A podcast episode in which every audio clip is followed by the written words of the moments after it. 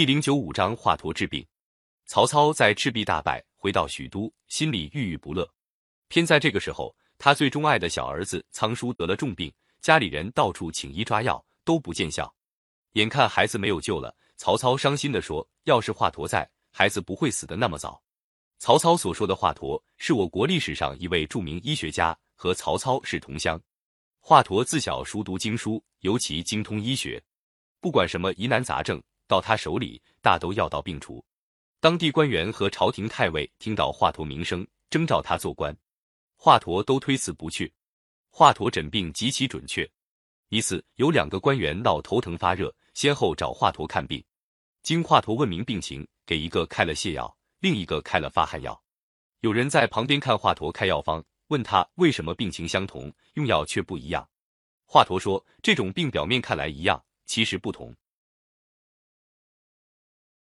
在内部该服泻药，后一个只是受点外感，所以让他发发汗就好了。这两人回去抓了药服了，果然病都好了。还有个姓李的将军，请华佗给他妻子治病。华佗去了，一摸脉，说这是怀孕时候伤了身子。”胎儿留在肚里了。李将军说：“我妻子已经小产过，胎儿已经下来了。”华佗说：“按照我的判断，胎儿还在病人肚子里。”李将军不相信。华佗走了以后，过了一百多天，他妻子的病越来越重，只好再请华佗来治。华佗说：“肯定有个坏死的胎儿在肚里，大概你妻子原是双胞胎，一个先小产下来了，一个留在肚里。”华佗给病人服了汤药，又给他扎针，果然产了一个死胎。病人很快就恢复健康了。华佗不但能治内科，还善于做开刀手术。他配置一种麻醉剂叫麻沸散。有个病人患肚痛病，痛得厉害，经过十多天，胡须眉毛全脱落下来。华佗一诊断说这是脾脏溃烂了，得赶快开腹治。华佗让病人服了麻沸散，打开腹腔，把坏死的脾脏切除，再缝好创口，敷上药膏。过了四五天，创口愈合，一个月康复了。历史书记载的有关华佗治病的传说还有很多。据说有个太守生病，请了许多医生诊治都没治好。华佗诊治以后，认为这种病只有让病人发怒才能治好。他故意向病人索取很贵的诊费，却拖拖拉拉不认真给他开方抓药。过了几天，竟不告而别，还留下一封信骂太守得了病是自作自受。太守果然大怒，立刻派人追捕华佗。太守的儿子知道华佗用意。暗暗叮嘱家人不要去抓华佗。太守听说抓不到华佗，更加怒气冲天，一气之下呕出几口黑血。不想这一呕，病反而好了。曹操一直患头风病，一遇到工作紧张，头风病发作，痛得受不了。他听说华佗的医术高明，就把华佗请来。华佗扎了几针，头痛就止了。曹操不肯放他，把他留下来做了随从医官，好随时给他治病。华佗虽然乐于帮助人。热心给人们治病，但他却不愿一直待在曹操身边，给一个人管药箱。有一次，他借口回家探亲，顺便去取点药。曹操没有怀疑，让华佗走了。华佗回到家里，托人给曹操捎了一封信，说他妻子病得厉害，一时回不了许都。曹操一再催促，华佗还是拖着不去。曹操又命令郡县官吏去催，也碰了软钉子。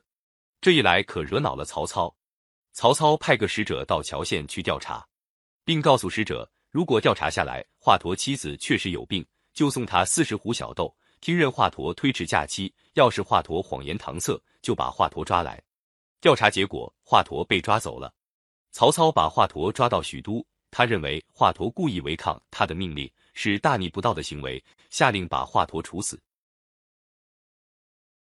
谋士荀彧认为这个处刑太重了，劝曹操说：“华佗医术高明，他一死。”牵涉到许多人的生命，希望丞相从宽发落。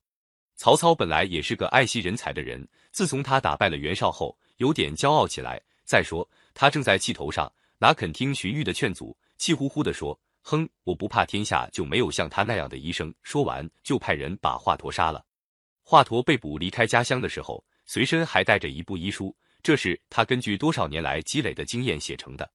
他本来没想到得罪曹操，竟招来杀身大祸。他觉得自己遭到罪没法挽回，可是让这部书淹没太可惜。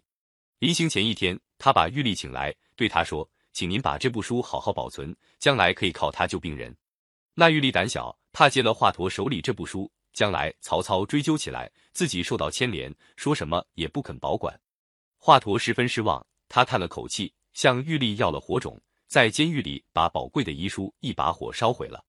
打从华佗死后，曹操发头疯病，就再没有找到合适的医生给他治疗。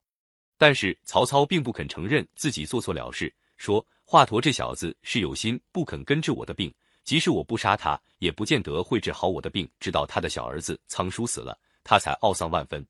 华佗死后，他的几个学生继承他的事业，继续为百姓治病。可惜记下华佗的经验的那部医书竟失传了。